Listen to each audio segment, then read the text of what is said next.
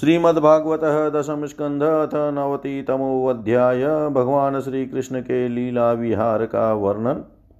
श्रीशुकुवाच।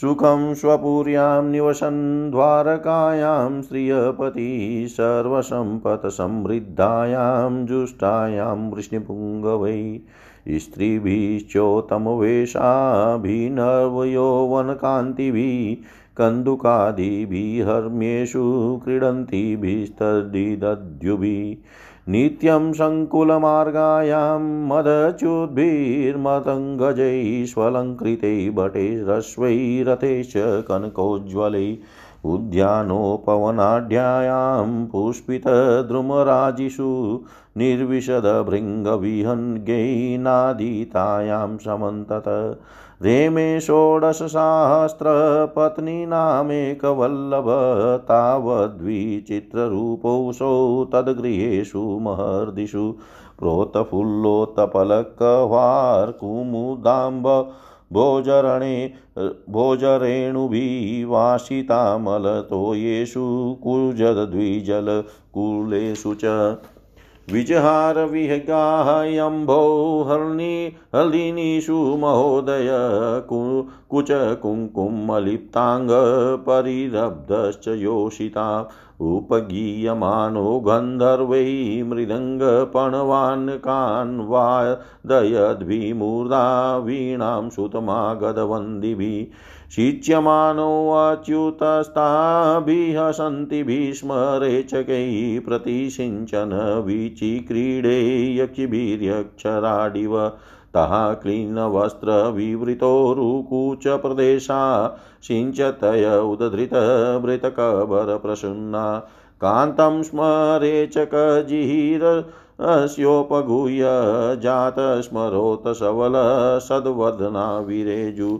कृष्णस्तु ततस्तनविषजितकुङ्कुमस्त्रक क्रीडाभिषङ्गधूतकुन्तलवृन्दबन्धः सिञ्चनमुर्युवतिभिः प्रतिषिच्यमानो रेमे करेणुभिरीवेभपति परि।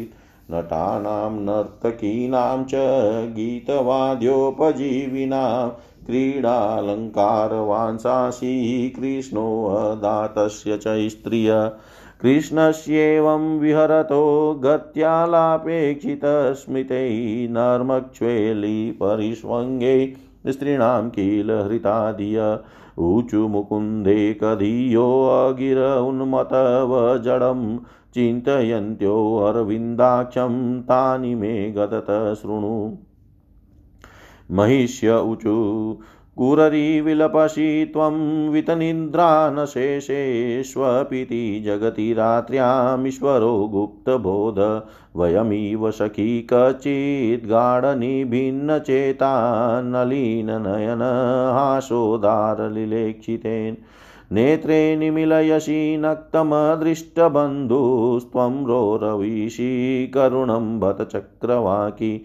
तास्यं गता वयमिवाच्युतपादजुष्टां किं वा स्रजं स्पृह्यशैकबेरणवोढुं भो भो सदानिष्टनशै उदन्वन्नलब्धनिद्रोऽधिगतप्रजागर किं वा मुकुन्दापहृतात्मलाञ्छन प्राप्तां दशां त्वं च गतो दुरत्ययाम् त्वं यक्ष्मणां बलवतासि गृहीत इन्दो क्षीणस्तमो न निजदीदिति वीक्षिणोषि कचिन्न मुकुन्दगदितानि यथा वयं त्वं विस्मृतयभोस्तगितरि गी स्थगितगिरूपलक्ष्यसेन किं त्वाचरितमस्माभिमलयानिलते अप्रियं गोविन्दापाङ्गानि वनैः हृदिरयसि न स्मरम्। मेघश्रीमस्त्वमसि दयितो यादवेन्द्रस्य नूनं श्रीवत्साकं वयमिव भवान् ध्यायति प्रेमवद अत्युत्कण्ठसबलहृदयोऽस्मद्विदो बाष्पधारा स्मृत्वा स्मृत्वा विसृजासि मुहुदुःखदस्तप्रसङ्ग।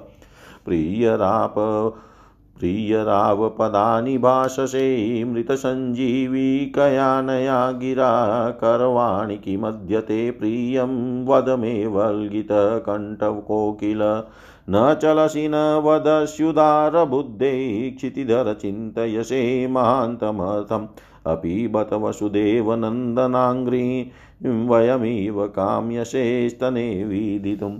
शुष्यदृदाकसितावत सिन्धुपत्न्यय सम्प्रत्यपास्तकमलश्रिय इष्टभर्तु यद्वद वयं मधुपते प्रणयावलोकं प्राप्य मुष्टहृदया पुरुकसिता स्म हंसस्वागतमास्यतां पीबपयो ब्रूयाङ्गशौरैकताम्। दूतं त्वां नुविधाम कदि कचिदजित स्वस्त्यास्त उक्तं पुरा।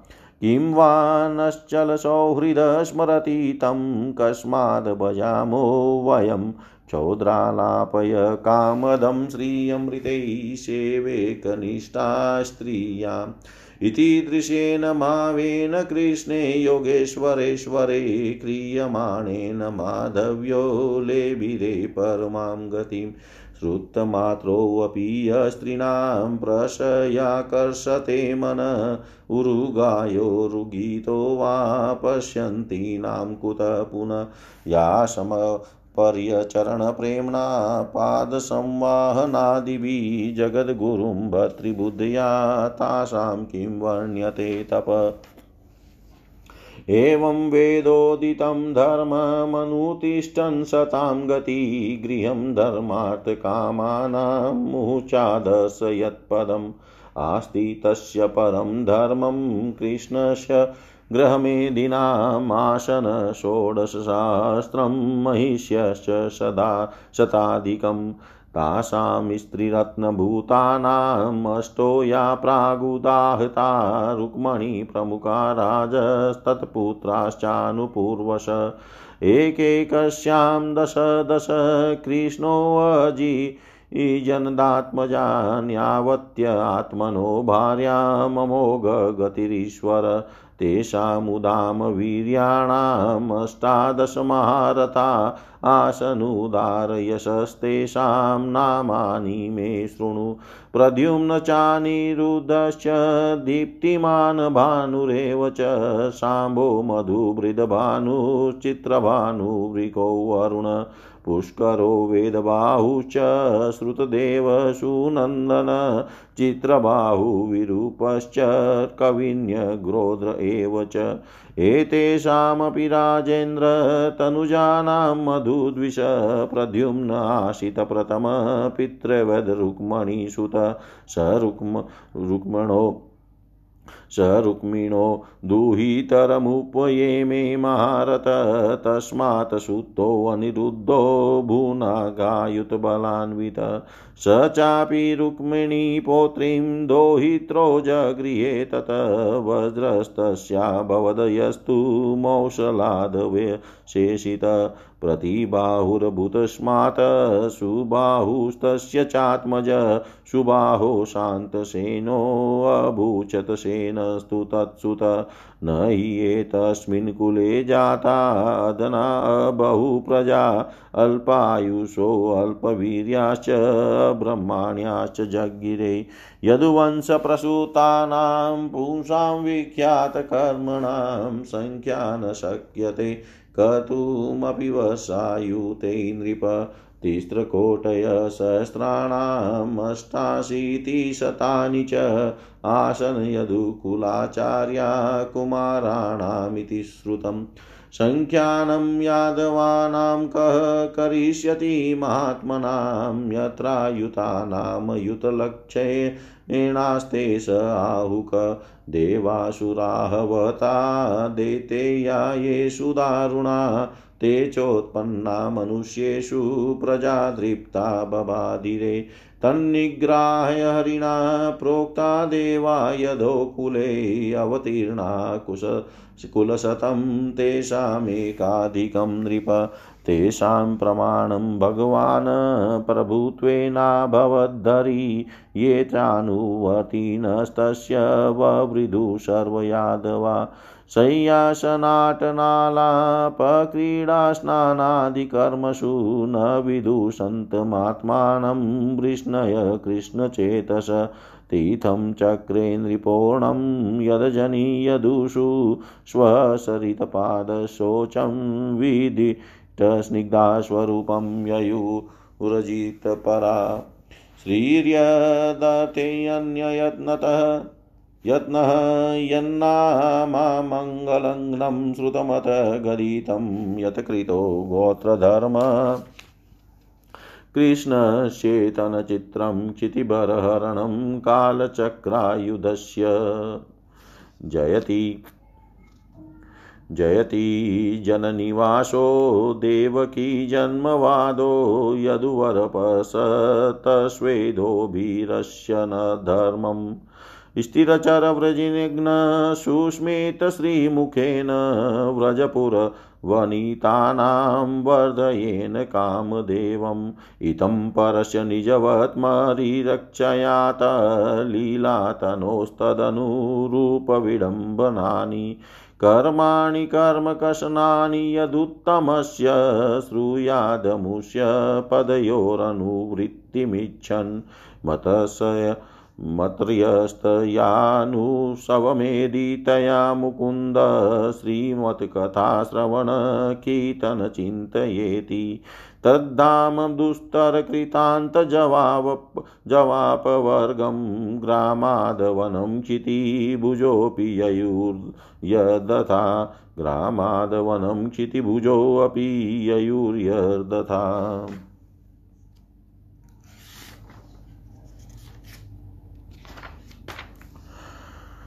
श्री सुखदेव जी कहते हैं, परीक्षित द्वारका नगरी की छठा लौकिक थी।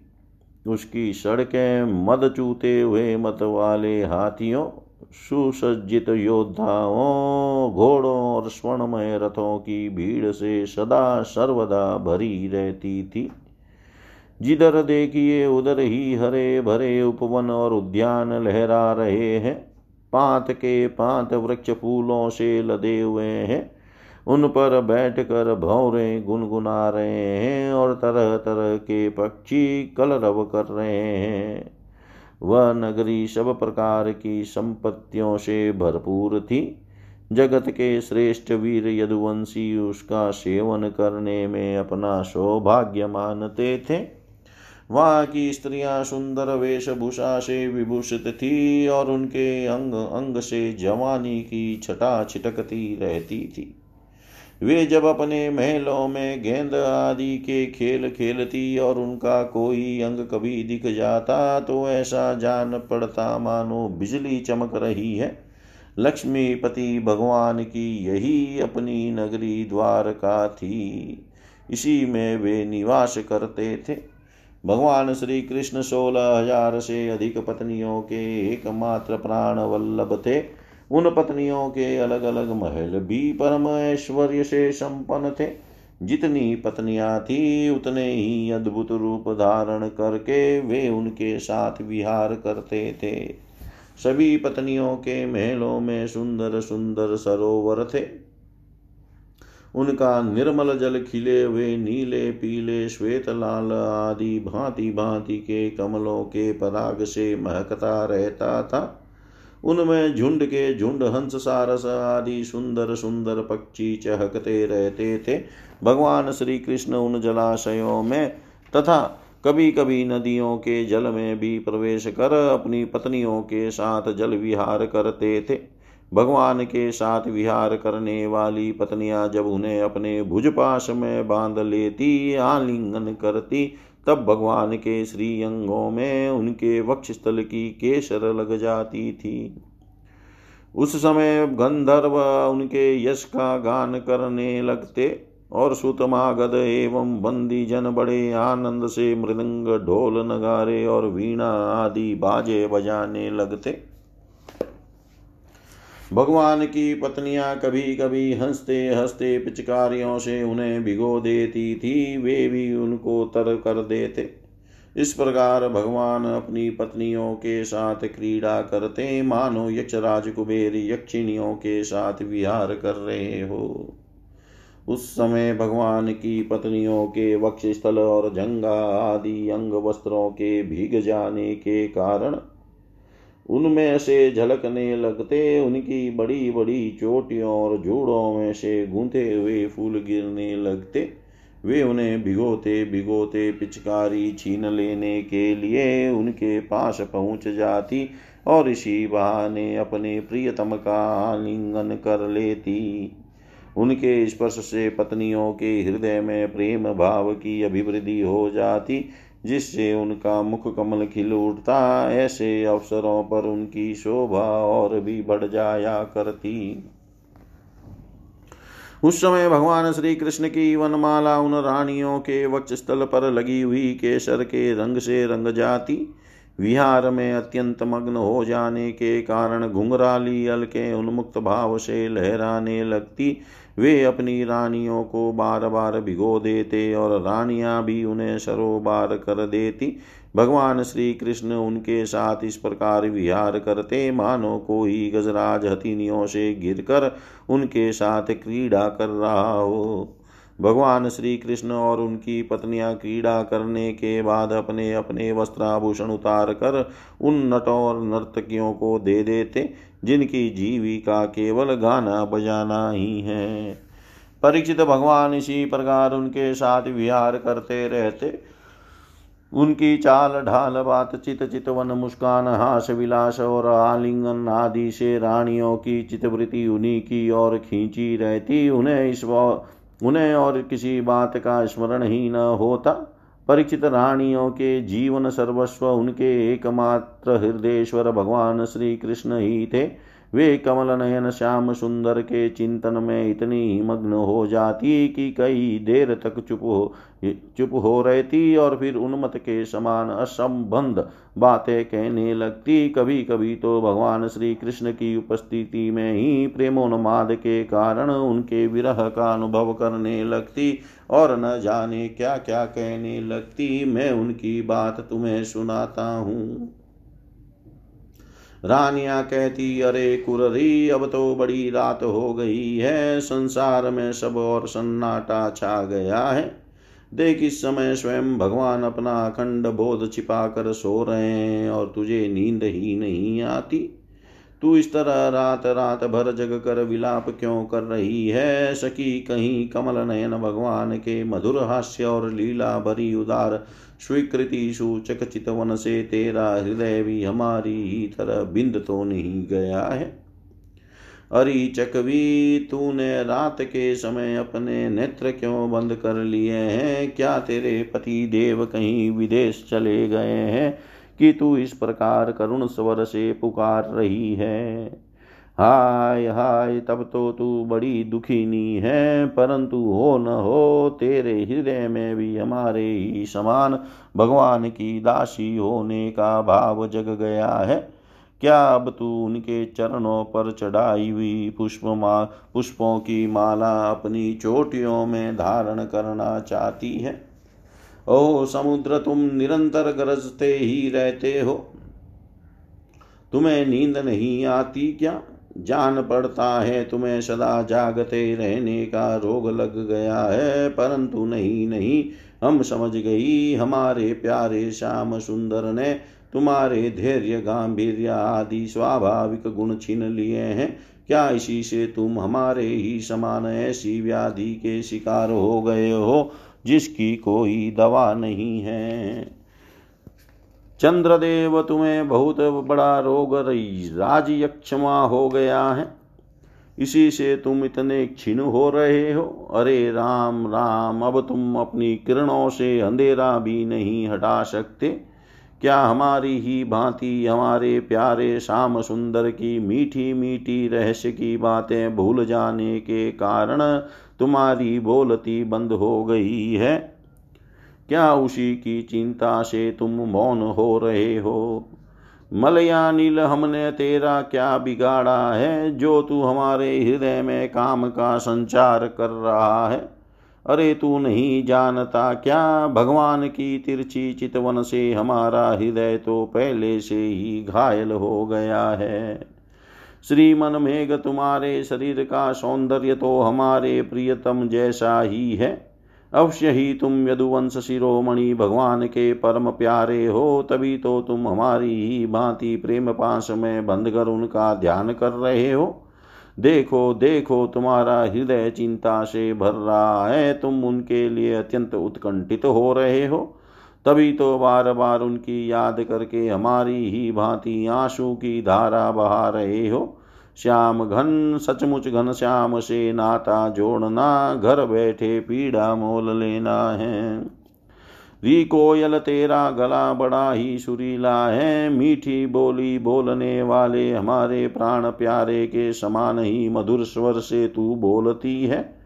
सचमुच तेरी बोली में सुधा घोली हुई है, जो प्यारे के विरह से मरे हुए प्रेमियों को जिलाने वाली है।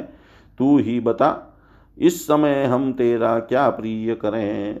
प्रिय पर्वत, तुम तो बड़े उदार विचार के हो। तुमने ही पृथ्वी को भी धारण कर रखा है। न तुम हिलते डुल डोलते हो और न कुछ कहते सुनते हो। जान पड़ता है कि किसी बड़ी बात की चिंता में मग्न हो रहे हो।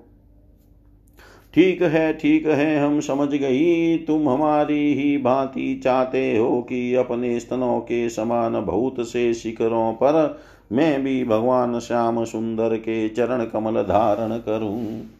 समुद्र पत्नी नदियों, यह ग्रीष्म ऋतु है। तुम्हारे कुंड सुख गए हैं, अब तुम्हारे अंदर खिले हुए कमलों का सौंदर्य नहीं दिखता। तुम बहुत दुबली पतली हो गई हो, जान पड़ता है जैसे हम अपने प्रियतम श्याम सुंदर की प्रेम भरी चितवन न पाकर अपना हृदय खो बैठी है। और अत्यंत दुबली पतली हो गई है। वैसे ही तुम भी मेघों के द्वारा अपने प्रियतम समुद्र का जल न पाकर ऐसी दीनहीन हो गई हो। हंस, आओ आओ, भले आए, स्वागत है, आसन पर बैठो, लो दूध पियो। प्रिय हंस, श्याम सुंदर की कोई बात तो सुनाओ। हम समझती हैं कि तुम उनके दूत हो। किसी के वश में न होने वाले श्याम सुंदर सकुशल तो है न? अरे भाई, उनकी मित्रता तो बड़ी अस्थिर है, क्षण भंगुर है, एक बात तो बतलाओ। उन्होंने हमसे कहा था कि तुम ही हमारी परम प्रियतमा हो। क्या अब उन्हें यह बात याद है? जाओ जाओ, हम तुम्हारी अनुनय विनय नहीं सुनती। जब वे हमारी परवाह नहीं करते तो हम उनके पीछे क्यों मरे? क्षुद्र के दूत, हम उनके पास नहीं जाती। क्या कहा? वे हमारी इच्छा पूर्ण करने के लिए ही आना चाहते हैं। अच्छा तब उन्हें तो यह बुला लाना, हमसे बातें कराना, परंतु कहीं लक्ष्मी को साथ न ले आना। तब क्या वे लक्ष्मी को छोड़कर यहाँ नहीं आना चाहते? यह कैसी बात है? क्या स्त्रियों में लक्ष्मी ही एक ऐसी है जिनका भगवान से अनन्य प्रेम है? क्या हम से कोई एक भी वैसी नहीं है? परिचित श्री कृष्ण पत्नियाँ योगेश्वरेश्वर भगवान श्री कृष्ण में ऐसा ही अनन्य प्रेम भाव रखती थी। इसी से उन्होंने परम प्राप्त परम पद प्राप्त किया। भगवान श्री कृष्ण की लीलाएँ अनेकों प्रकार से अनेकों गीतों द्वारा गान की गई है। वे इतनी मधुर, इतनी मनोहर है कि उनके सुनने मात्र से स्त्रियों का मन बलात् उनकी ओर खींच जाता है। फिर जो स्त्रियाँ उन्हें अपने नेत्रों से देखती थी, जिनके संबंध में तो कहना ही क्या है? जिन बड़भागिनी स्त्रियों ने जगत गुरु भगवान श्री कृष्ण को अपना पति मान कर परम प्रेम से उनके चरण कमलों को सहलाया, उन्हें नहलाया, धुलाया, खिलाया, पिलाया तरह तरह से उनकी सेवा की, उनकी तपस्या का वर्णन तो भला किया ही कैसे जा सकता है। परीक्षित भगवान श्री कृष्ण सतपुरुषों के एकमात्र आश्रय हैं। उन्होंने वेदोक्त धर्म का बार बार आचरण करके लोगों को यह बात दिखला दी कि घर ही धर्म, अर्थ और काम साधन का स्थान है। इसलिए वे गृहस्थोचित श्रेष्ठ धर्म का आश्रय लेकर व्यवहार कर रहे थे। परीक्षित, मैं तुमसे कही चुका हूँ कि उनकी रानियों की संख्या थी। सोलह हज़ार एक सौ आठ, उन श्रेष्ठ स्त्रियों में से रुक्मणी आदि आठ पटरानियाँ और उनके पुत्रों का तो मैं पहले ही क्रम से वर्णन कर चुका हूँ। उनके अतिरिक्त भगवान श्री कृष्ण की और जितनी पत्नियाँ थीं, उनसे भी प्रत्येक के दस दस पुत्र उत्पन्न किए। यह कोई आश्चर्य की बात नहीं है, क्योंकि भगवान सर्वशक्तिमान और सत्य संकल्प है। भगवान के परम पराक्रमी पुत्रों में अठारह तो महारथी थे, जिनका इस सारे जगत में फैला हुआ था। उनके नाम मुझसे सुनो। प्रद्युम्न अनिरुद्ध दीप्तिमान, भानु श्याम मधु चित्र भानु वृक, अरुण पुष्कर वेद बाहु श्रुतदेव सुनंदन चित्र बाहु विरूप कवि और न्यग्रोध। राजेंद्र, भगवान श्री कृष्ण के इन पुत्रों में भी सबसे श्रेष्ठ रुक्मणी नंदन प्रद्युम्न जी थे। वे सभी गुणों में अपने पिता के समान ही थे। महारथी प्रद्युम्न ने रुक्मी की कन्या से अपना विवाह किया था। उसी के गर्भ से अनिरुद्ध जी का जन्म हुआ। उनमें दस हज़ार हाथियों का बल था। रुक्मी के दोहित्र अनिरुद्ध जी ने अपने नाना की पोती से विवाह किया। उसके गर्भ से वज्र का जन्म हुआ। ब्राह्मणों के साप से पैदा हुए मुसल के द्वारा यदुवंश का नाश हो जाने पर एकमात्र वे ही बचे रहे। वज्र के पुत्र हैं प्रतिबाहु प्रतिबाहु के सुबाहु सुबाहु के शांत सेन और शांत सेन के सतसेन। परीक्षित इस वंश में कोई भी पुरुष ऐसा न हुआ, जो बहुत सी संतान वाला न हो तथा जो निर्धन, अल्पायु और अल्प शक्ति हो, वे सभी ब्राह्मणों के भक्त थे। परीक्षित यदुवंश में ऐसे ऐसे यशस्वी और पराक्रमी पुरुष हुए हैं, जिनकी गिनती भी हज़ारों वर्षों में पूरी नहीं हो सकती। मैंने ऐसा सुना है कि यदुवंश के बालकों को शिक्षा देने के लिए तीन करोड़ अट्ठासी लाख आचार्य थे। ऐसी स्थिति में महात्मा यदुवंशियों की संख्या तो बता ही कैसे जा सकती है? स्वयं महाराज उग्रसेन के साथ एक नील के लगभग सैनिक रहते थे। परीक्षित प्राचीन काल में देवासुर संग्राम के समय बहुत से भयंकर असुर मारे गए थे। वे ही मनुष्यों में उत्पन्न हुए और बड़े घमंड से जनता को सताने लगे। उनका दमन करने के लिए भगवान की आज्ञा से देवताओं ने ही यदुवंश में अवतार लिया था। परीक्षित उनके कुलों की संख्या एक सौ एक थी। वे सब भगवान श्री कृष्ण को ही अपना स्वामी एवं आदर्श मानते थे, जो यदुवंशी उनके अनुयायी थे। उनकी सब प्रकार से उन्नति हुई। यदुवंशियों का चित इस प्रकार भगवान श्री कृष्ण में लगा रहता था कि उन्हें सोने, बैठने, घूमने, फिरने, बोलने, खेलने और नहाने धोले कामों में अपने शरीर की भी शुद्धि न रहती थी। वे जानते ही न थे कि हमारा शरीर क्या कर रहा है। उनकी समस्त शारीरिक क्रियाएँ, यंत्र की भांति अपने आप होती रहती थी। परिचित भगवान का चरण धोवन गंगा जी अवश्य ही समस्त तीर्थों में महान एवं पवित्र है। परंतु जब स्वयं परम तीर्थ स्वरूप भगवान ने ही यदुवंश में अवतार ग्रहण किया, तब तो गंगा जल की महिमा अपने आप ही उनके सुयस तीर्थ की अपेक्षा कम हो गई। भगवान के स्वरूप की यह कितनी बड़ी महिमा है कि उनसे प्रेम करने वाले, भक्त और द्वेष करने वाले शत्रु दोनों ही उनके स्वरूप को प्राप्त हुए। जिस लक्ष्मी को प्राप्त करने के लिए बड़े बड़े देवता यत्न करते रहते हैं, वे ही भगवान की सेवा में नित्य निरंतर लगी रहती है। भगवान का नाम एक बार सुनने अथवा उच्चारण करने से ही सारे अमंगलों का वो नष्ट कर देता है।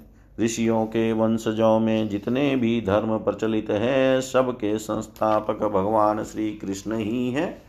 वे अपने हाथ में काल स्वरूप चक्र लिए रहते हैं। परिचित ऐसी स्थिति में वे पृथ्वी का भार उतार देते हैं। यह कौन बड़ी बात है? भगवान श्री कृष्ण ही समस्त जीवों के आश्रय स्थान है। यद्यपि वे सदा सर्वदा उपस्थित ही रहते हैं, फिर भी कहने के लिए उन्होंने देव की जी के गर्भ से जन्म लिया है। यदुवंशी वीर पार्षदों के रूप में उनकी सेवा करते रहते हैं। उन्होंने अपने भुजबल से अधर्म का अंत कर दिया। परिचित भगवान स्वभाव से ही चराचर जगत का दुख मिटाते रहते हैं।